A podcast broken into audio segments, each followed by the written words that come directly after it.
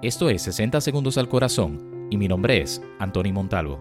Nosotros no somos de los que retroceden para perdición, sino de los que tienen fe para preservación del alma. Hebreos 10:39.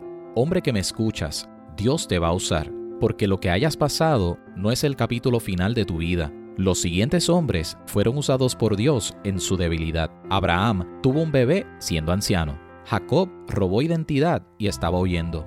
Moisés tartamudo, pero pasó en seco el mar rojo. José traicionado, pero se convirtió en el primer ministro de Egipto y lo salvó del hambre. David adulteró, fue perdonado y agradó al corazón de Dios. Elías estaba deprimido, pero por su palabra no llovió. Pedro tenía una actitud volátil, pero fue pilar de la iglesia. Hombre, Dios te va a usar. Sigue caminando con determinación. Aunque el ataque haya sido fuerte, no te rindas. Comparto contigo este acróstico sobre la palabra hombre. H, honesto. O, orgulloso de mí. M, mayordomo fiel. B, buen ejemplo. R, responsable. E, entregado a mi función.